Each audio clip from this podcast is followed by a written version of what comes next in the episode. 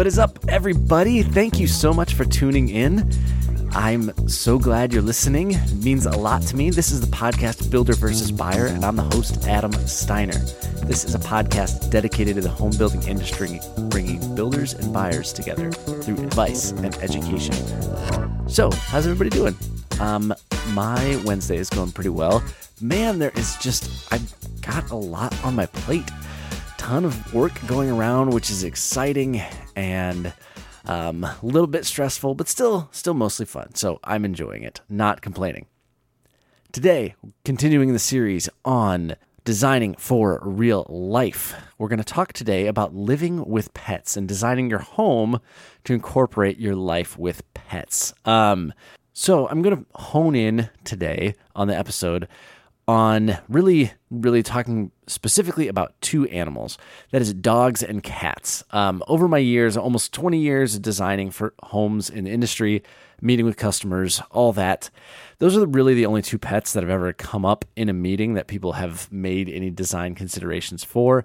Um, if there are more unique pets that you need to design things in a floor plan around, I just haven't come across it. So I'm not really going to touch on it. Sorry if you are a ferret owner and you're really hoping that you'd get some great advice on ferrets in your floor plan, um, this is not the podcast for you. I, I hope you find one out there somewhere. Um, it's 2021, so I'm sure somebody is talking about it, but it won't be me. Apologies. For the rest of you, the um, the normies that are that are have the pets of dogs and cats, welcome.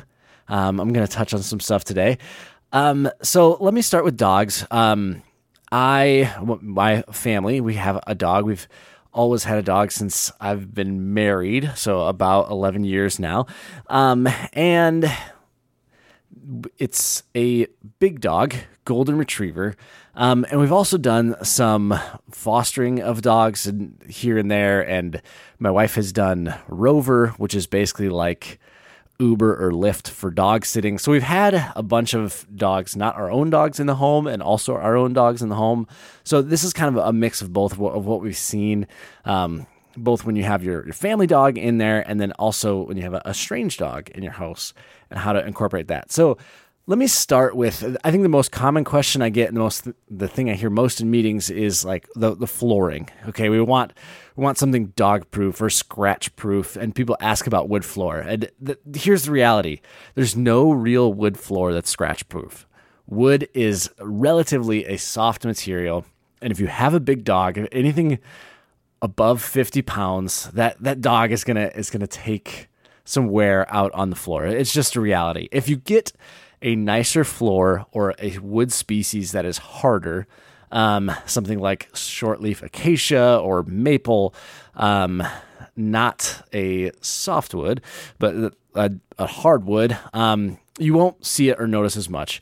The higher end wood floors, the finish, when we had our dog in real wood floors, the dog never scratched through the finish, but what we noticed is like there'd be small like claw indentations for like the heavy trafficked areas. So like the the wood would almost be indented a little bit. We went with a hand scrape floor on on each of the those two homes, so it you didn't really notice it or pick up on it unless you're really looking for it. So be ready for that. But there's no real wood that's gonna that's gonna be completely dog proof, scratch proof, pet proof. If you're open to it, what I would say is a uh, luxury vinyl, um, vinyl plank, vinyl tile. Those those are super durable.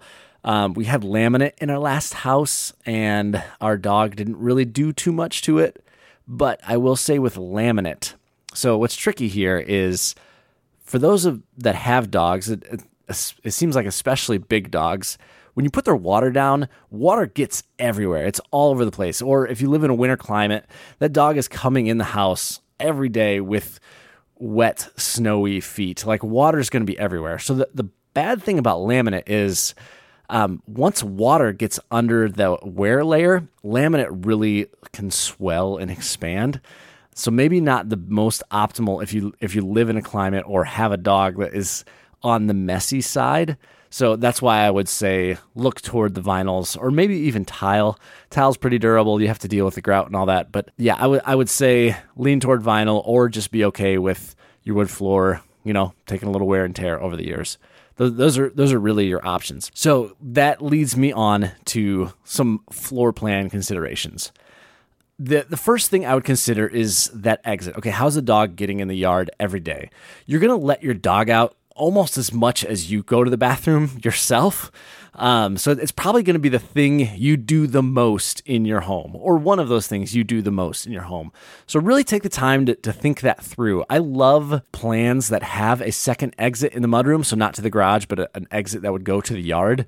I think that's a great place for the dog. Um, that ends up being dog space in most homes.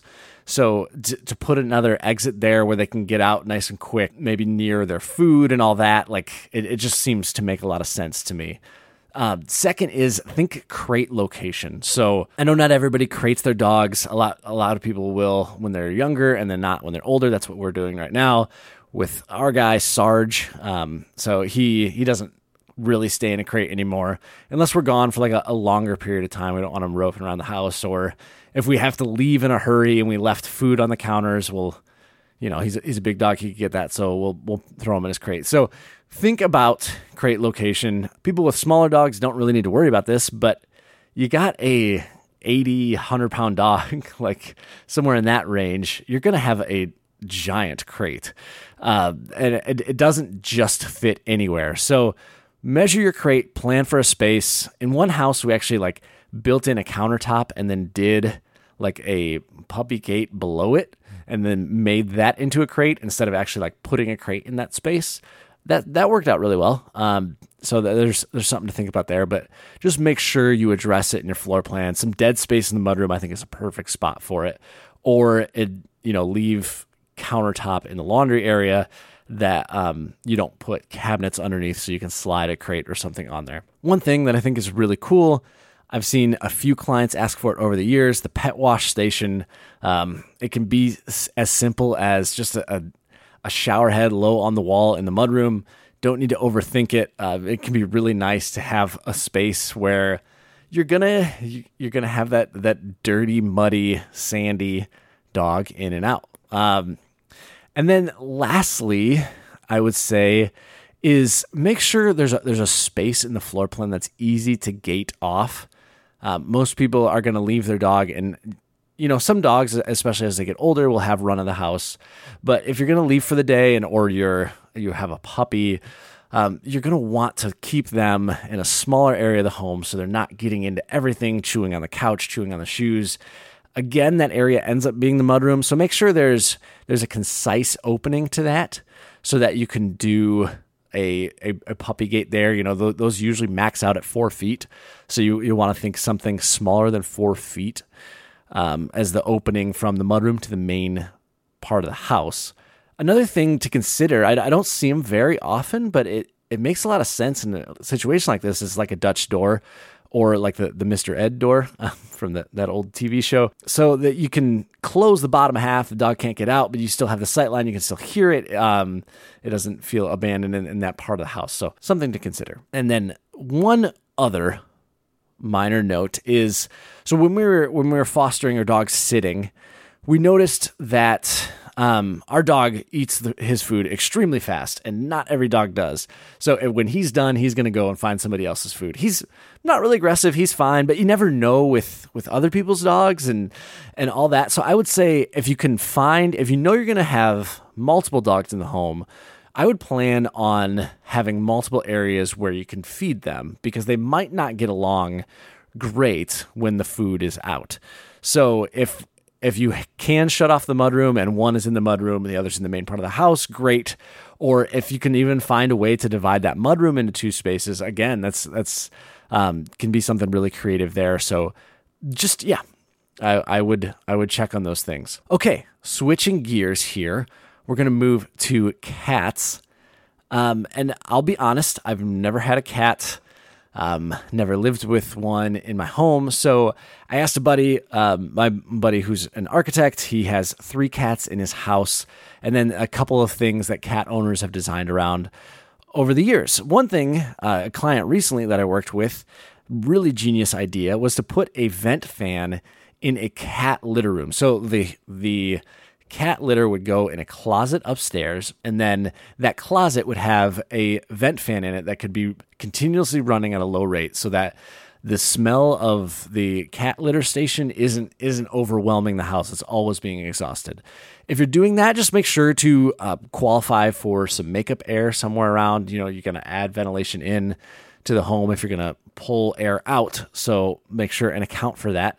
But really, really great idea to manage the cat litter. And on that note, cat litter boxes. So it, it sounds like if you have multiple cats in your home, they may not want to share those. So think about like multiple locations or even one per floor. Um, can be really helpful. As far as things you can design around in your home, I would say so. I've seen cats, and my friend could verify this. Cats are perchers, so they, they like to sit up on a perch and look, especially look out a window. If you can design around that, maybe there's some sort of ledge or thickened um, windowsill or, or something like that around a window in your home that could be a nice place for them. Um, I, from what I understand, people don't really want all the cat trees in their home. They're not really great to design around aesthetically. So if you can think through places to perch and, and things like that for your cats, it can be nice. And then also, cats can get anywhere. I was at my um, brother's place and they have some cats, and one is jumping I, I'm again not a cat person, so this is surprising to me. So they, I, I look up and one is on the top of the fridge. I'm like, how did it get up there? And they're like, well, they jump on the counter, then they jump on the fridge. So you you really need to plan for them being anywhere in the home. So if you don't want them on the top of your cabinets, build a soffit down. I know that's kind of a, a, dated look, but there's there's ways to design design things. So think through, okay, they're gonna basically be on every shelf, on top of the washer and dryer, on top of the fridge. Plan for that okay, like I said, I'm not a cat person, so that's what I got from a 30,000 foot view type of perspective. My daughter really wants one. She asks about it all the time, so we we might be cat people sooner or later here. But as for now, we're not. That's all the advice I got for you on that. If anybody else has anything in their floor plans, anything they designed around that would be helpful to note, please hit me up. You can reach the show on Instagram at BuilderVBuyer or by email info at buildervbuyer.com. Also, I'm on LinkedIn, TikTok, Facebook, Instagram for my design firm. If you want to follow along, check out floor plans. I'd love to hear from you. That's Birnam Design Co., B I R N A M Design Co. And LinkedIn is my name, Adam Steiner, S T E I N E R. Thank you so much for listening. If you haven't already, please subscribe, rate, and review. And last but not least, thanks to Andrew Michael Metter for the music.